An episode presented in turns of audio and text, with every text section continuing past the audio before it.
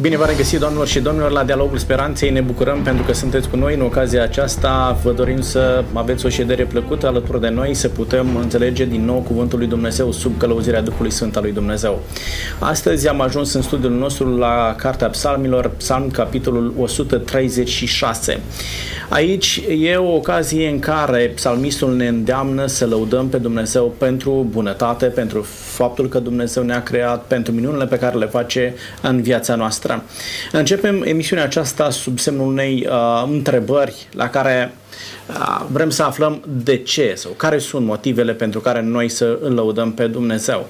Vom încerca să răspundem la întrebarea aceasta alături de domnul Lehaci Ionisim. Bine ați venit! Bine v-am găsit! Domnul Lehaci este pastor în Biserica Adventistă de ziua șaptea, licențiat în teologie. Dumneavoastră îi învățați pe oameni să laude pe Dumnezeu și este ocazia dumneavoastră în care să ne spuneți care sunt motivele pentru care oamenii de obicei laudă pe Dumnezeu sau care sunt motivele pentru care ar trebui să laude pe Dumnezeu. Vă mulțumesc pentru că sunteți aici. Și eu mulțumesc pentru invitație. Alături de noi este domnul profesor Lucian Farcaș. Bine ați revenit, domnul profesor! Mulțumesc frumos pentru invitație și bine ne-am regăsit.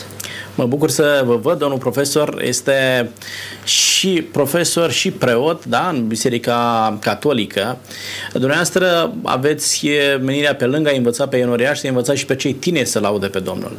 Da, și dacă se spunea la un moment dat că românii au cele mai multe înjurături, iată că românii pot învăța să și laude pe Domnul, să vorbească frumos, să aibă un limbaj care să înalțe sufletul, care să ne apropie de Dumnezeu. Și lucrul acesta se face cu oameni ca dumneavoastră, care îi învățați pe tineri, pe studenți, ca aceștia să aibă și un comportament ales, un caracter frumos și prin limbaj, prin vorbire, așa cum îi spunea Pavelu Timotei, da? Nimeni să nu disprețuiască tinerețea, tu să fii o pildă pentru credincioși în vorbire, în purtare, în curăție, în credincioșie. Da, aceasta este menirea noastră. Dumnezeu să vă binecuvânteze și să aveți rezultate frumoase în lucrul acesta. Mulțumesc frumos, dar o mică completare. Avem noi românii o performanță în înjurături, dar am înțeles că italienii și ungurii ne întrec. Da. Nu e niciun motiv de supărare. Nu e niciun motiv de supărare, dar noi trebuie să performăm la lucrurile și vorbele frumoase. Da. Domnilor, haideți să vedem, domnule Lehaci, încep cu dumneavoastră, care ar fi motivele pentru care noi să lăudăm pe Domnul. Psalmul, capitolul 136, începe așa: lăudați pe Domnul căci este bun, căci în veac ține îndurarea Lui. Și apoi ne dă motive pentru care noi să lăudăm pe Domnul. Lăudați pe Dumnezeul Dumnezeilor, căci în veac ține îndurarea Lui. Lăudați pe Domnul Domnilor, căci în veac ține îndurarea Lui, pe Cel ce face minuni mari, căci în veac ține îndurarea Lui. Primul motiv este cel legat de bunătate. Cum pot vedea oamenii bunătatea lui Dumnezeu? Unde, în ce, când ar trebui să vadă? Este, știu eu, ușor să vedem bunătatea lui Dumnezeu sau ceea ce ni se întâmplă este o pură coincidență, un rezultat al eforturilor personale? Unde vedem bunătatea lui Dumnezeu? De obicei, nouă ne este foarte greu să vedem lucrurile rele din jur și câteodată, din păcate, fiindcă suntem oameni păcătoși, vedem foarte greu bunătatea lui Dumnezeu. Însă, observați, psalmistul invocă motivul acesta încă de la început, spunând că Dumnezeu este bun. Și apoi spune, îndurarea lui ține în veci. Bunătatea lui Dumnezeu se vede zilnic, prin faptul că ne oferă sănătate, prin faptul că dimineața răsare soarele și seara apune, prin faptul că ne dă, cum spunea Domnul Iisus Hristos, El dă ploaie și peste cei buni și peste cei răi, și aici vedem bunătatea lui Dumnezeu. De obicei noi și cei care suntem cei mai buni oameni, suntem oameni evlavioși, spirituali, credincioși, de obicei ne este foarte greu să arătăm bunătate față de cei răi. Însă uitați-vă că atunci când vine vorba despre Dumnezeu, chiar dacă Dumnezeu este un Dumnezeu al dreptății și Dumnezeu în anumite situații judecă și pedepsește, El este un Dumnezeu bun. Am putea să spunem că aceasta este una dintre caracteristicile, este atributul esențial, intrinsec al lui Dumnezeu. Dumnezeu este în primul rând bun, iubitor, pentru că sunt atribute și calitățile lui Dumnezeu care se întrepătrund într-o oarecare măsură, și din acest motiv, pentru acest lucru, Pentru că noi suntem ființe umane și de fapt existența noastră este o dovadă a bunătății lui Dumnezeu, faptul că eu exist, că am viață, că trăiesc. E o dovadă a bunătății lui Dumnezeu, adică eu exist pentru că Dumnezeu este bun. Și Dumnezeu este bun, m-a creat și Dumnezeu vrea, El este iubitor, iubește viața, iubește frumosul, iubește lucrurile bune. Și de aceea eu cred că suntem chemați fiecare dintre noi să lăudăm. Eu cred că în anumite situații, nu totdeauna, însă cu toții vedem cât de bun este Dumnezeu cu noi. Acum cred că vedem cât de bun este Dumnezeu și în funcție cât de dispuși suntem să vedem cât de buni sunt oamenii din jurul nostru. Noi avem o predilecție în a vedea răutatea oamenilor. Să-i condamnăm, să-i etichetăm, să-i catalogăm pe oameni și să spunem răul pe care l-a făcut unul, nelegiuirea pe care a făcut-o altul. Dar dacă noi ne-am oprit să vedem bunătatea din oameni, credeți că am reușit să vedem și lucruri bune în cei din jurul nostru sau numai lucruri rele? În momentul în care îl vedem pe Dumnezeu ca fiind bun și în momentul în care Dumnezeu își revasă și împărtășește bunătatea Lui cu noi, eu cred că o găsim și la oameni. Există oameni... Aceasta ar fi ordinea, să-L vedem mai întâi pe Dumnezeu bun și apoi pe oameni? Cred că da. Este important în primul rând să-L vedem pe Dumnezeu bun. Pentru că sunt oameni, sunt atei, care spun că Dumnezeu este rău. Sau, bun, ateii nu cred în Dumnezeu, dar sunt oameni răi, să spunem așa. Agnostici unii dintre ei, care pur și simplu nu cred că Dumnezeu este bun. N-aș zice neapărat răi, poate sunt oameni care nu cred. Dar eu mă gândesc la ce spunea Ioan, da? La un moment dat. E o întrebare pe care o adresează menuriașilor, da? Era la o vârstă înaintată și Ioan întreabă, cum puteți să spuneți voi că iubiți pe Dumnezeu pe care nu-L vedeți, da? Și nu-L iubiți pe fratele vostru pe care îl vedeți. Da? Și Ioan zice, dacă voi spuneți asta, sunteți niște mincinoși.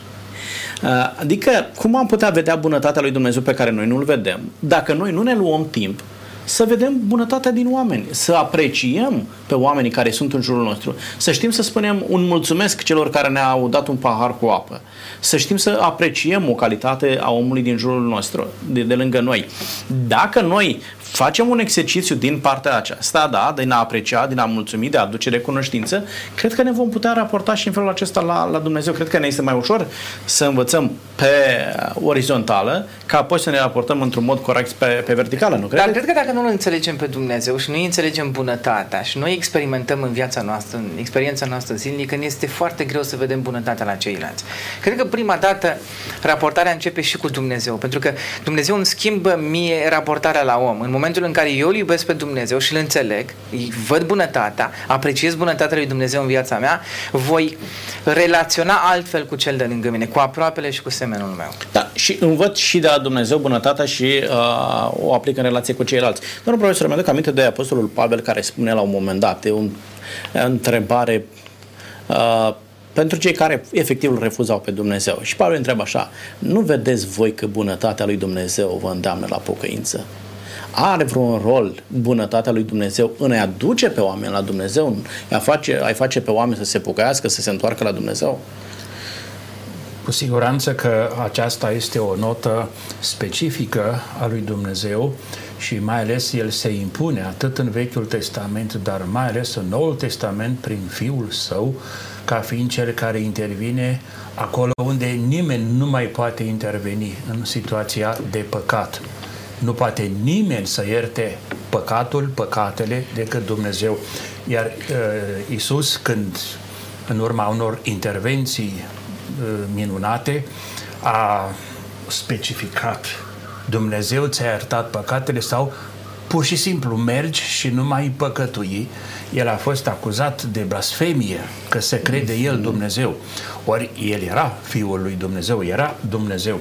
Și de aceea, exact în această situație, când Dumnezeu intervine unde omul nu mai poate face nimic, acolo este bunătatea Lui, este îndurarea Lui. Dar e interesant ce spuneți dumneavoastră. Oamenii nu aveau disponibilitatea să vadă divinitatea și să aprecieze bunătatea lui Dumnezeu de a ierta pe oameni, ci mai degrabă judecau de ce Iisus Hristos îi iartă pe oameni. Da? Dar, cine este El, deci permite să iartă pe ceilalți. Dar să acordăm atenție și acestui aspect. Pe Dumnezeu nu l-a văzut nimeni și cine l-a văzut, cu câteva excepții, da, putea fi condamnat. Moise textele. Este foarte interesant și aici nu știu dacă suntem de altă părere cu dumneavoastră.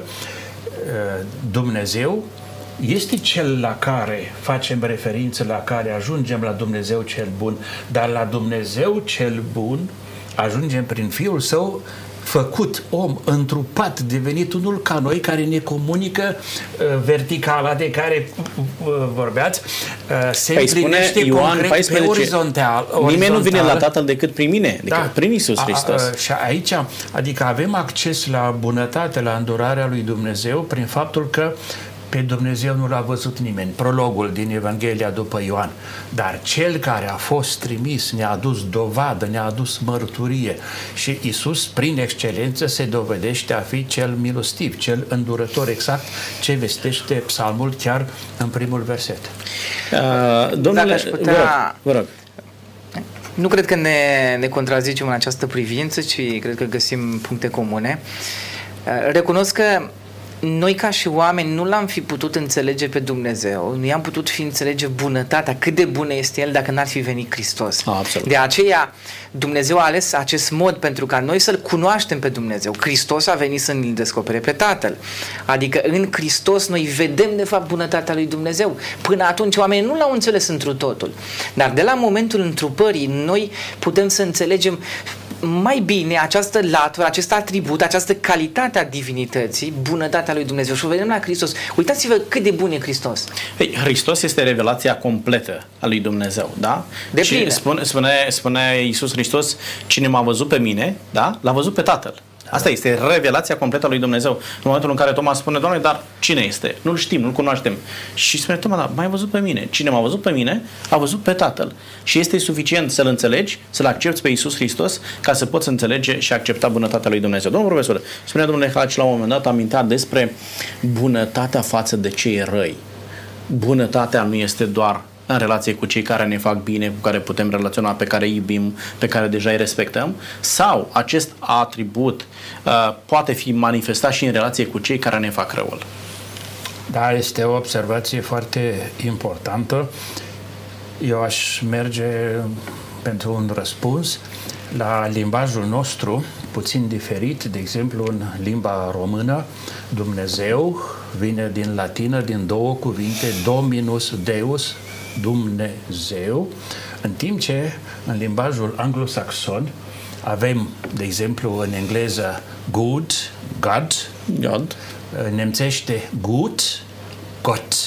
Deci în limbajul anglosaxon al defini sau a ne referi la Dumnezeu este o referire, o referință la bunătate.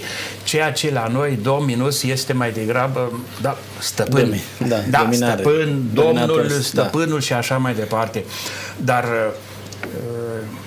ca să fii bun cu cei buni, atrage Iisus atenția în Predicate pe Munte și în alte ocazii, asta o fac și păgânii.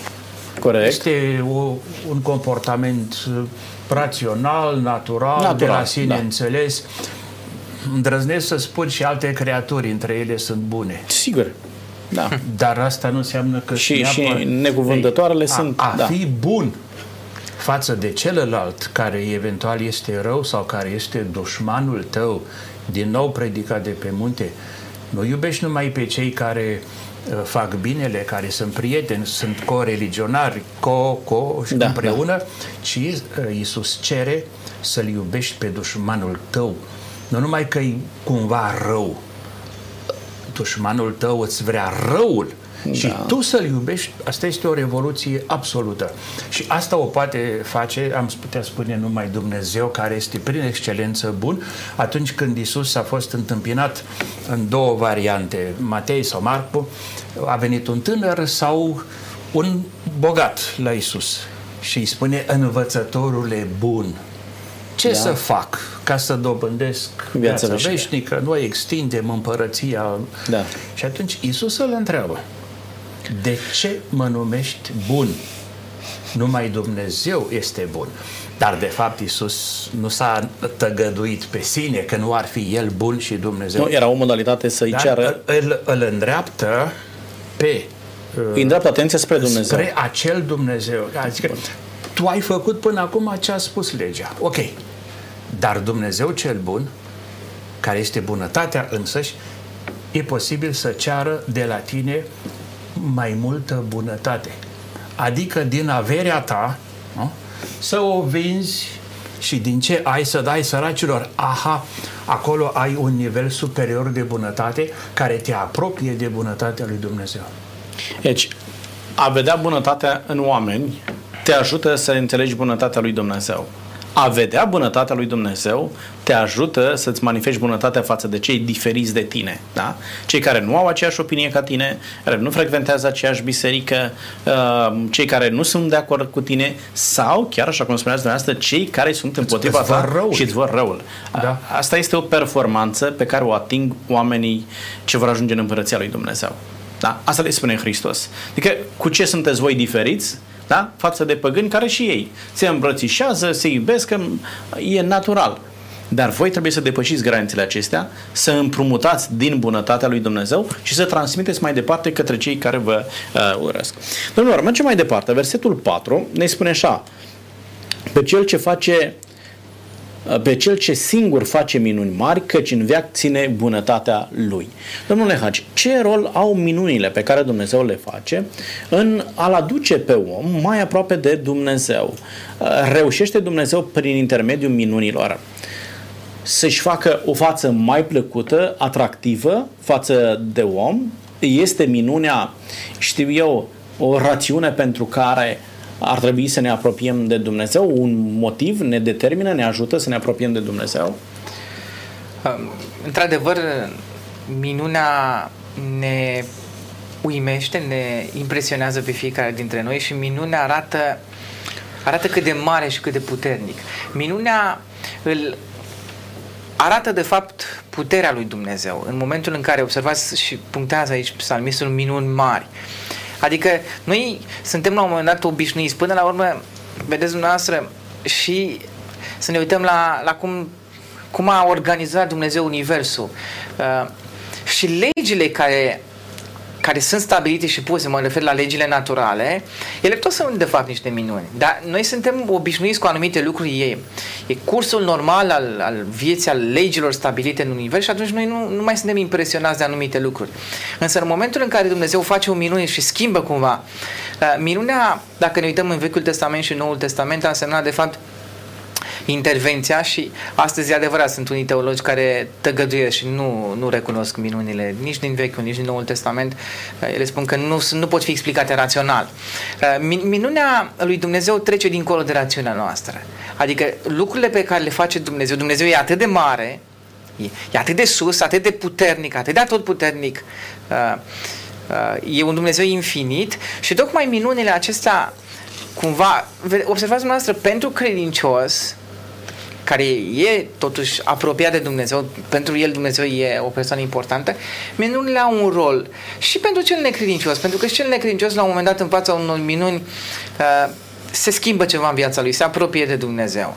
Însă nu totdeauna minunea are un rol și schimbă atitudinea oamenilor, însă într-adevăr eu cred că orice om care vede o minune și până la urmă și minunile pe care ne se întâmplă în viața noastră, sunt persoane care sunt vindecate, sunt rugăciuni pe care noi le-am făcut fiecare dintre noi și Dumnezeu a făcut o minune în viața noastră. Eu cred că sunt minuni care ne fac să lăudăm pe Dumnezeu. Observați că discutăm despre laudă. Deci până la urmă minunile mari pe care le face Dumnezeu în viața noastră sunt motive de a lăuda și de a recunoaște această putere supremă care schimbă lucrurile la un moment dat, chiar dacă ele sunt organizate și sunt... De exemplu, la un moment dat avem o minune în Vechiul Testament când soarele s-a întors, a stat soarele. Bun, e destul de greu să explicăm astăzi, științific. Minunile nu au o explicație, de aceea sunt minuni. Cred că ne trebuie mai multă inteligență și mai multă, ca să putem explica anumite. Probabil că la un moment dat o să înțelegem mai bine. Dacă ar avea o explicație, profesor, ajutați-ne aici. Dacă minunile ar avea o explicație, nu cred că ar mai fi minuni. Da? Că tocmai aceasta e ideea. Exact. E intervenția supranaturală a lui Dumnezeu care depășește capacitatea noastră de a interveni, de a explica și în felul acesta se face o minune, nu? Vreau să vă întreb, domnul profesor, care sunt acele minuni sau care sunt cele mai mari minuni, care sunt lucrurile pe care ar trebui să le numim minuni, pe care ne apropie de Dumnezeu. Este ceva specific, ar trebui să se întâmple așa, ca să te apropii de Dumnezeu? Sigur, o întrebare foarte importantă și un domeniu în sine foarte important a ceea ce se cheamă zona, lumea religioasă. Noi datorăm, într-un sens negativ, iluminismului gândirii, iluminismului și apoi alte curente care au fost raționalismul, materialismul, nihilismul și așa mai departe, care au încercat, într-un fel, cu sinceritate, să îl înțeleagă pe Dumnezeu. Numai că au vrut să-l cuprindă pe Dumnezeu cu puterea rațiunii umane. Și ce nu se poate cuprinde cu rațiunea, nu este credibil, nu ne interesează. Mă pregăteam pentru emisiune și fantezia merge și mă gândeam la faptul, eu personal sunt puțin familiarizat cu lumea germană, cu limba germană și avem foarte mulți termeni în limba română care provin mai ales tehnici din limba germană. Când eram copil, auzeam ce înseamnă greifer. Greifer, nu? Este un mecanism cu niște, o cupă cu țepi, cu care prinde fân sau, sau mai ales metale, nu? Fier vechi. Da. Begreifen. Greifen este a apuca, a cuprinde. Begreifen, nemțește, înseamnă a înțelege. Ori, dacă tu vrei să cuprinzi ceva numai cu posibilitățile tale umane, ce face greiferul ca să cuprinde? El nu poate să cuprindă o grămadă mare. Ia numai o bucățică. Iluminismul, raționalismul și alte curente nu puteau, sau omul în sine, nu poate să-l cuprindă pe Dumnezeu. Și atunci ce face?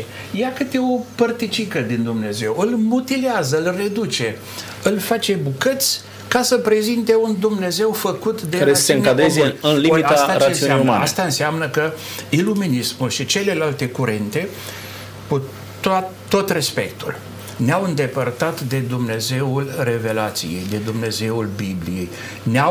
Aceste curente ne-au îndepărtat de Dumnezeu cel bun și avem până la manifestări aproape agresive împotriva lui Dumnezeu. Să ne gândim la un Nietzsche sau la un Marx sau la alții, nu? Care vedeau numai răutatea lui Dumnezeu sau și mai recent religiile în modul lor de a căuta pe Dumnezeu. Sunt mai multe curente, religiile ca izvor de violență. Aceste religii sau aceste acuze nu au nimic de a face cu Dumnezeu plin de bunătate și îndurare pe care îl proclamă și laudă Psalmul 136. Deci, în momentul în care ne gândim la minuni, nu ne gândim la ceva anume, nu? La un singur eveniment. Pentru că ce se întâmplă? Noi când spunem minuni, în general, oamenii se gândesc la ceea ce spunea domnul Isim, s-a oprit soarele în loc. E o minune. Da. Ok. A hrănit Iisus Hristos o mulțime de oameni. Da? Din câteva pești și câteva pâini. A făcut Hristos vindecare. E o minune. Dar oamenii spun, dom'le, aceste minuni nu mai există astăzi. Mai face Dumnezeu minuni? Adică dacă acele minuni ne aduceau lângă Dumnezeu, dacă acele minuni au determinat pe oameni să-L urmeze pe Iisus Hristos, astăzi mai sunt minuni care să ne aducă lângă Dumnezeu. De aceea am întrebat, care sunt acele minuni care ne-ar apropia de Dumnezeu? Ce înseamnă, de fapt, o minune? Vreau să vă întreb. Poate că aveți tendința să fiți subiectiv, dar aș vrea să tratați cât de obiectiv lucrul acesta. Ce este minune mai mare? Un om în fază terminală de cancer vindecat, da? Sau un dependent de droguri, de alcool, care stă doar prin șanțuri, îl vezi că omul își schimbă viața, merge la biserică, se apropie de Dumnezeu. Dacă ar fi să prioritizăm, pe care am luat-o prima? Cred că e destul de complicat. Observați dumneavoastră, Cred că e foarte important să plecăm de la premiza că Dumnezeu face minuni atunci când consideră El că este necesar. S-ar putea ca noi să vrem anumite minuni și să așteptăm să ne rugăm. S-ar putea ca un bolnav de cancer să se roage și să-și dorească, să se roage insistent el și familia lui să fie vindecat și Dumnezeu să spună da sau nu. Da. Depinde de voința lui Dumnezeu. Observați, până la urmă, haideți să vedem și modul în care Hristos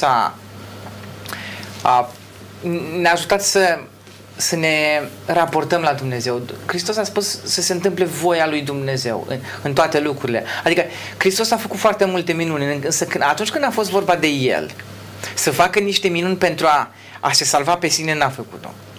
Observați, s-ar putea ca noi în anumite situații să gândim foarte egoist și să vrem anumite minuni și Dumnezeu să spună nu.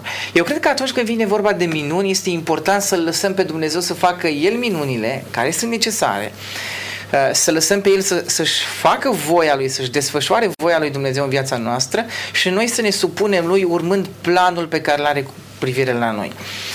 Eu cred că Dumnezeu face minuni. Personal, în viața mea am avut parte, m-a impresionat Dumnezeu cu multe minuni, sunt multe experiențe pe care le-am avut, dar au fost făcute nu neapărat, poate că n-am vrut eu, poate că nu m-am rugat eu mai insistent, ci atunci când a considerat Dumnezeu că este cel mai bine. De aceea cred că trebuie să lăsăm pe Dumnezeu și observați, eu cred că pe noi ar trebui să ne fascineze, să ne preocupe, tocmai să-L lăudăm pe Dumnezeu în momentul în care se întâmplă o minune în viața noastră. Asta cred că e cel mai important lucru, pentru că dacă vom căuta doar minuni, s-ar putea ca Dumnezeu la un moment dat sau într-o anumită situație să nu ne ofere minuni și noi să ne supărăm și să devenim necredincioși. Da, întrebarea mea era aceasta. Este întoarcerea unui om la Dumnezeu o minune? Da. Adică noi, în general, vedem treaba asta. A scăpat de cancer în fază terminală. Dar în momentul în care omul alege să meargă la o biserică, în loc cu omul să spună noi s-a întâmplat o minune în viața lui, omul spune noi ăsta a nebunit. A început să ducă la biserică. Domnule, greșesc sau nu? Nu cred că greșiți.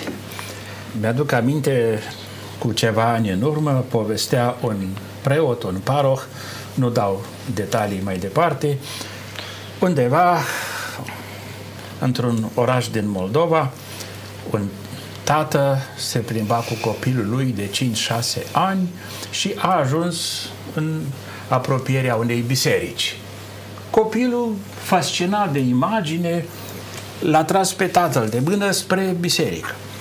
Au intrat, era deschisă biserica, copilul se uimește, el trăiește într-o lume specială, nu? Tot îl impresionează, sentiment. Nu? Și tot plimbându-se de mai multe ori, una, două, copilul îl trăgea pe tatăl de mână să intre în biserică. Și la un moment dat tatăl se adresează preotului, parohului și zice: părinte, faceți ceva, copilul meu cred că nu-i chiar sănătos, se trage la biserică. Da. Da. La întrebarea pe care ați spus-o, sigur, situații extreme unde poate interveni o minune. O constatăm, o explicăm științific sau nu, mai ales situațiile de sănătate, de boli care duc, sigur, la moarte și iată, deodată lucrurile se schimbă. Ar trebui să ținem cont că Dumnezeu, eu aș spune Dumnezeu prezentat, zugrăvit, portretat în Psalmul 136, nu are o firmă care să se cheme prestări de servicii în mari nevoi, în mari situații. Ai dat telefon, ai plătit eventual online, no? Te-ai achitat de datorii și Dumnezeu este dator să vină cu o intervenție cu totul și cu totul deosebită. Eu aș merge în cazul acesta mai degrabă la situația Fiului lui Dumnezeu, care în grădina Ghetsemani se afla într-o situație de viață și de moarte. Iisus știa ce îl așteaptă. Dar și în această situație, el n-a cerut o minune din partea tatălui său când s-a rugat în Ghetsemani. El a cerut, dacă se poate, ce voia, să îndepărteze acest pahar care însemna suferința și moartea. Dar dacă nu, atunci fie voia ta. Pentru că ceea ce avea să se întâmple după suferința lui, după pătimirea lui, moartea lui, înmormântarea lui, învierea, era și constituie până astăzi cea mai mare minune care depășește orice intervenție, să spunem, atunci dacă Dumnezeu a zis, lasă că rezolv eu cu suferința ta, găsim noi o altă cale. Ei, și lucrul acesta nu s-a întâmplat. Ori, și aici o completare la ce ați spus, în concepția, în practica bisericii noastre catolice, toți se așteptau, nu, la Lourdes sau la Fatima sau mai recent Medjugorje sau alte centre de pelerinaj. Nu? Să fie, au fost minuni. Ei, aceste minuni mai degrabă sunt recunoscute de biserică, dar nu, scuzați, rectific, mai degrabă minunile sunt recunoscute de oameni de știință, de medici, și biserica este mai rezervată în a recunoaște minunile. Este o exigență. De exemplu, în procesul de beatificare sau canonizare a unor persoane care au dus o viață sfântă, până acum se cereau niște minuni mai degrabă, să spunem, împotriva legilor firești, legilor naturii. Astăzi se pune accentul mult mai mare pe aceste fenomene de convertire spirituală, de întoarcere la o viață bună, la o viață de sfințenie, la o viață de trăire a Evangheliei. Acestea sunt, și de exemplu la Medjugorje, sunt mai degrabă aceste convertiri de suflet, de convertire la Dumnezeu, după o viață, spunem, mai împrăștiată, mai păcătoasă, la o viață sfântă, la o viață de virtute, de mărturie creștină.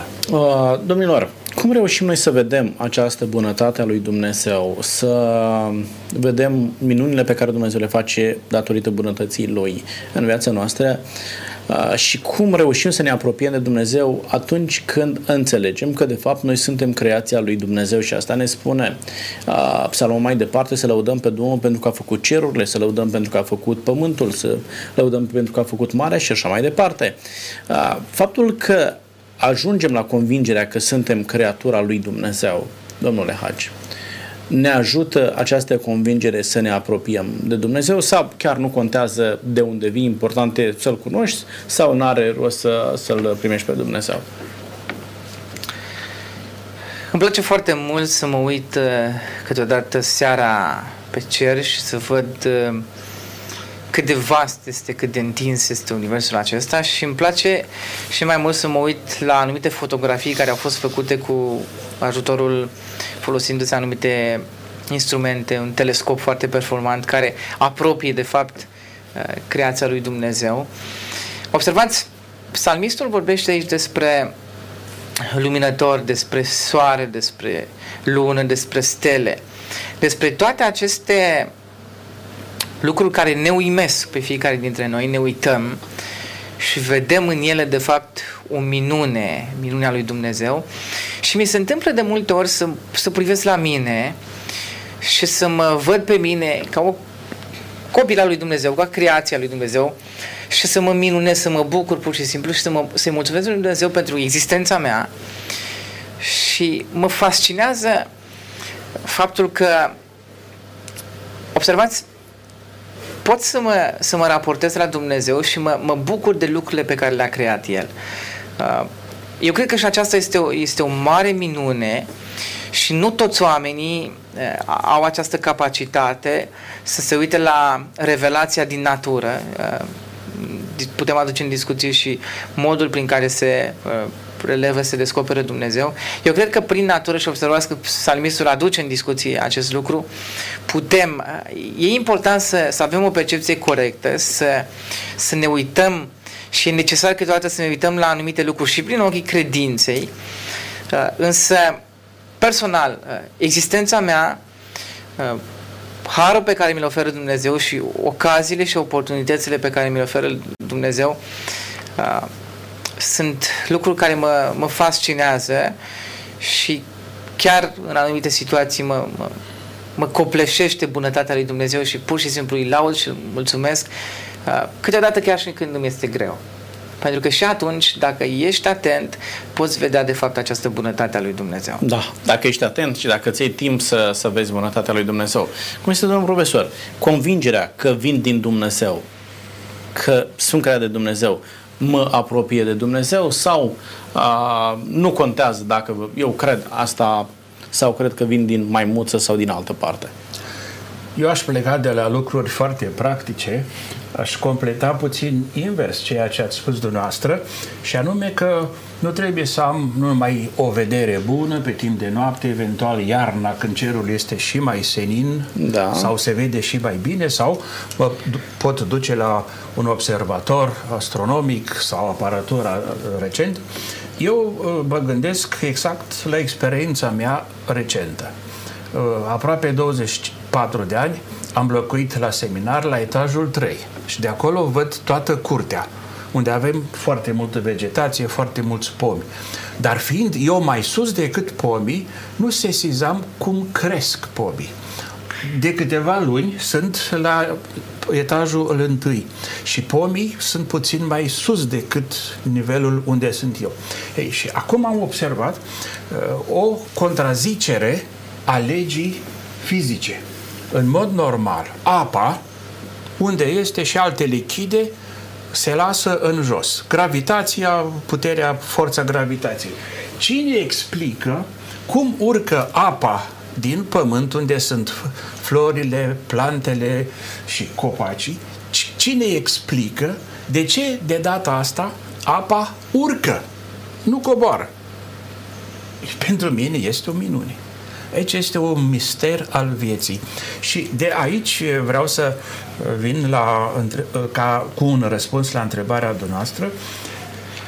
Omul a fost rupt de zona aceasta a lumii plină de minuni. Și cardinalul Walter Kasper numește 3 șocuri pe care le-a suferit omenirea în modernitate. Cu tot respectul, îl respectă pe Copernic, dar teoria lui Copernic, practic, l-a izgonit pe om din centrul atenției creației, l-a adus undeva la marginea Universului, pe Pământ, și acolo o ființă, nu mai ești tu chiar în centru. Al doilea șoc l-a provocat Charles Darwin, unde era exact întrebarea dumneavoastră, originea omului. El vine de la Dumnezeu. Pe fiecare om Dumnezeu l-a voit aparte. Și Darwin vrea să demonstreze că nu vine de la Dumnezeu, este o evoluție mai fericită sau mai puțin fericită dintr-o maimuță. Că dacă se găsea o maimuță mai deșteaptă, poate că și omul era mai înzestrat astăzi. Sigur, este o ironie. Sau mai frumoasă, nu? Dar al treilea șoc mare, omul nu mai este în centrul creației, nu mai vine de la Dumnezeu, dar măcar e liber. Și vine Freud și arată, încearcă să demonstreze că de fapt omul nu este liber. El nu trăiește în libertate, nu are uzul libertății, ci este pur și simplu o mașinărie care funcționează după niște legi. Da. Ori asta ce înseamnă?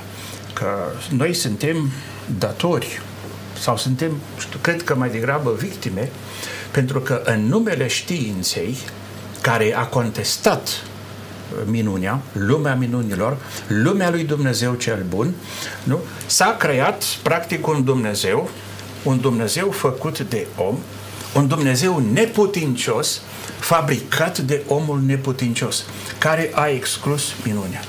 Minunea nu este o contrazicere a legilor naturii, a legilor creației. Este o prezență, este un semn, da? În Evanghelia după Ioan, minunile sunt semeia, nu? Sunt semne care trimit de la un nivel obișnuit la un nivel superior. Dacă luăm pâinea, dacă luăm apa și alte exemple, Iisus pleacă de la realitatea concretă și îl ajută pe om să se apropie mai mult de Dumnezeu. Deci dumneavoastră faceți o legătură între întrebarea anterioară și întrebarea aceasta și spuneți că de fapt faptul că suntem creați de Dumnezeu este însă și o minune și lucrul acesta ne ajută să ne întoarcem la Dumnezeu, da? În momentul în care înțelegi că tu însă-ți ești minunea lui Dumnezeu, pentru că Dumnezeu te-a creat, atunci înțelegi că ai nevoie și te întorci la Dumnezeu, pentru că ai nevoie de Dumnezeu. Domnilor, ce rol are istoria pe care noi am construit-o cu Dumnezeu, experiențele prin care Dumnezeu ne-a trecut în a ne apropia de Dumnezeu? Vedem istoria poporului Israel subliniată pe paginile Sfintelor Scripturi. Când ne uităm la felul în care Dumnezeu s-a raportat la poporul Israel, grija, binecuvântarea, ocrotirea, călăuzirea, ne ajută să-L înțelegem mai bine pe Dumnezeu, să ne apropiem de Dumnezeu, domnule Haci. Vedeți, dumneavoastră, noi suntem de multe ori foarte subiectivi în modul în care ne raportăm la Dumnezeu și trebuie să recunoaștem că experiențele personale sunt foarte importante pentru noi. Observați că și psalmistul oferă o motivație și spune că este un foarte important motiv minunea și experiența pe care a avut-o Dumnezeu cu poporul. Și dă exemplu aici, modul în care Dumnezeu i-a eliberat din sclavie. Ei erau niște sclavi, erau într-o robie destul de aspră. I-a scos în Egipt, a lovit pe întâi născuți, apoi spune că i-a trecut Marea Roșie, i-a scăpat, eliberat în cele din urmă de faraon și în cele din urmă i-a dus și în țara promisă, în Canaan. Pentru poporul Israel acestea reprezentau niște dovezi foarte importante, niște experiențe poate că subiective, pentru că nu cu toții le-au trăit, însă observațiile sunt oferite ca și o argumentare pentru a lăuda pe Dumnezeu și pentru noi. Adică noi n-am trăit acele experiențe. Dar putem învăța din experiența lor și să-L înțelegem mai bine pe Dumnezeu. Ele. Am citit și noi Vechiul Testament, am citit aceste minuni, ne impresionează, ne întăresc credința. Dar și pentru noi aceste minuni sunt foarte importante. Cu toate că aceste minuni mie mi se pare că mă ajută și pe mine să de multe ori îl provoc pe Dumnezeu. Mi se întâmplă câteodată să-i spun: Doamne, uite, vreau să văd lucrurile frumoase și mari pe care le pot face în viața mea. Și câteodată mă rog ca Dumnezeu să mă impresioneze și poate că în momente în care nu mă aștept, face o minune și în momentul acela cad în fața lui Dumnezeu și nu mai am ce să-i spun, pentru că mă uimește, mă copleșește cu minunile pe care le face. E foarte important. Eu cred că experiența personală, să nu uităm că noi suntem ființe care ne bazăm foarte mult pe experiența personală pe care o avem, e foarte importantă. Da, domnul profesor, ne ajută istoria pe care am avut-o sau relația cu Dumnezeu să ne apropiem? Există un risc să uităm de felul în care Dumnezeu ne-a condus? Spunea Iorga că un popor fără istorie este un popor fără viitor. Da? Un om care a uitat felul în care l-a condus Dumnezeu are vreun viitor? Da, dacă ne legăm de această afirmație a lui Iorga, sigur că este o situație mult mai complexă, să ne gândim la istoria noastră, a poporului nostru român, poate mai ales la condiția poporului nostru din Moldova. Riscul este ca uneori să pierdem memoria istoriei, pentru că această istorie este încărcată de prea multe răni și atunci mai degrabă spunem cei mai mulți predecesori ai noștri, strămoșii noștri erau țărani legați de pământ, fie că erau exploatați de cei de aici, fie că erau popoarele migratoare care veneau sau turcii care veneau și poporul nu a ținut neapărat să păstreze memoria unei astfel de istorii rănite. Cu toate acestea, este foarte important ce spuneți, pentru că ne întrebăm când a avut poporul lui Dumnezeu cel mai mult de suferit și unde vine predica și mai ales critica profeților. Au uitat de Dumnezeu, au uitat de mirabilia Dei. Noi avem în limbajul teologic catolic mirabilia Dei, minunile săvârșite de Dumnezeu, și expresia este luată exact din Psalmul 136, dar și al psalmi. În momentul în care au fost uitate, aceste minuni, poporul s-a întors către idoli, au apărut nereguli de ordin social și de altă natură. Ori aici este foarte important să cunoaștem aceste intervenții. Eu am fost pus într-o situație delicată, eram încă în Germania în anii 90 și într-o zi s-a întâmplat să fie două înmormântări. Era obiceiul că preotul vizita familia înainte de ziua înmormântării. Am vizitat pe rând o familie unde a murit domnul în vârstă, în vremea războiului, al doilea, necredincios, ateu, a ajuns în Siberia ca prizonier de război, dar acolo, în condițiile date de suferință, a găsit drumul spre Dumnezeu. Al doilea caz, o tânără doamnă a făcut școală catolică, la o școală de fete condusă de măicuțe. Super! Totul la superlativ, din toate punctele de vedere. A ajuns asistentă medicală, încetul cu încetul anumite dependențe și și-a pierdut credința. Eu trebuia să celebrez liturghia pentru ambii răposați. Unde este minunea și unde lipsește minunea? La acest răposat, da, care a trecut de la necredință, a ajuns la credință sau dincoace. Este un limbaj foarte delicat. Atunci când vorbim despre minuni, trebuie să renunțăm la limbajul nostru omenesc, adică să nu facem lumea minunată a lui Dumnezeu, să nu o modelăm cu forța de limitele gândirii noastre. Tocmai asta e ce spuneam mai devreme, dacă am putea explica rațional, minunile n-ar mai fi minuni. Domnilor, suntem pe final. Câte un minut fiecare. Vă rog să-mi spuneți cât ține îndurarea lui Dumnezeu. Pentru că psalmistul spune că în veac ține îndurarea lui Dumnezeu. În veac ține îndurarea lui Dumnezeu. Dar se va bucura omul o veșnicie de îndurarea lui Dumnezeu, adică indiferent ce fac, indiferent de felul în care îmi trăiesc viața, mă voi bucura de păsuirea aceasta lui Dumnezeu, mă lasă să trăiesc Dumnezeu oricum, în orice fel, pentru totdeauna, sau există și o limită a îndurărilor lui Dumnezeu? Domnul profesor și imediat domnul Lehaci, pentru că începuserăți să spuneți.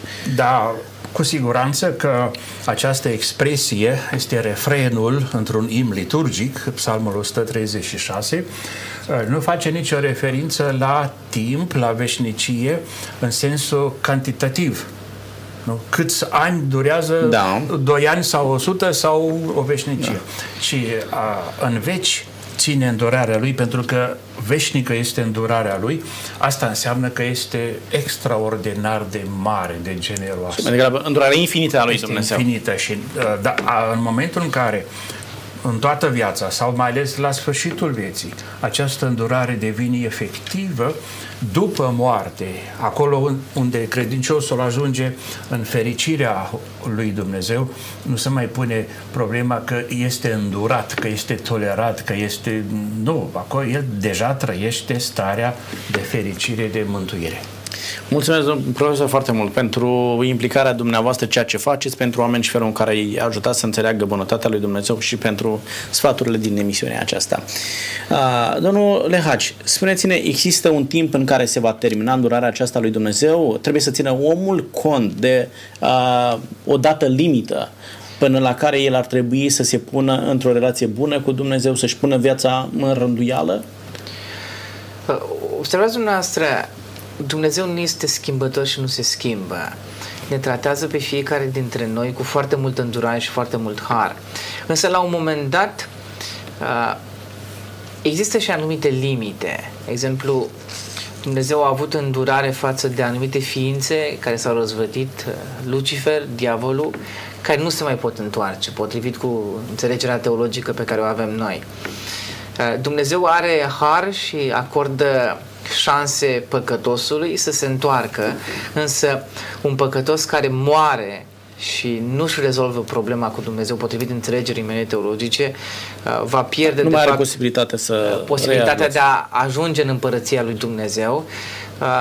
Eu cred că O parte dintre această mare îndurare a lui Dumnezeu vom experimenta fiecare dintre noi dacă ne va ajuta Hristos și vom răspunde acestui har minunat în împărăția Lui, în locul pe care l-a pregătit, așa cum spune în Ioan capitolul 14, în ceruri, în împărăția lui Dumnezeu. Eu cred că atunci vom experimenta mai mult această îndurare și această bunătate a lui Dumnezeu.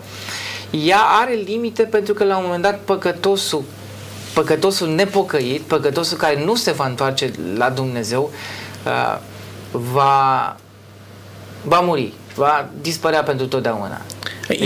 Ideea este următoarea: să nu ne culcăm pe ureche că este îndurarea aceasta în timp nelimitată și ne putem întoarce oricând la Dumnezeu. Da? Se poate întrerupe firul vieții, se poate termina harul, Dumnezeu să spună, așa cum zice în Apocalips, cine este drept să rămână mai departe nedrept, cine s-a sfințit până acum să se sfințească și mai departe, dar cei care l-au refuzat pe Dumnezeu nu se mai poate face nimic pentru ei. Acesta este momentul închiderii harului. Domnilor, s-a închis și harul din emisiunea aceasta, suntem la final. Vă mulțumesc tare mult pentru că ați fost aici și ne-ați învățat felul în care să-L înțelegem mai bine pe Dumnezeu.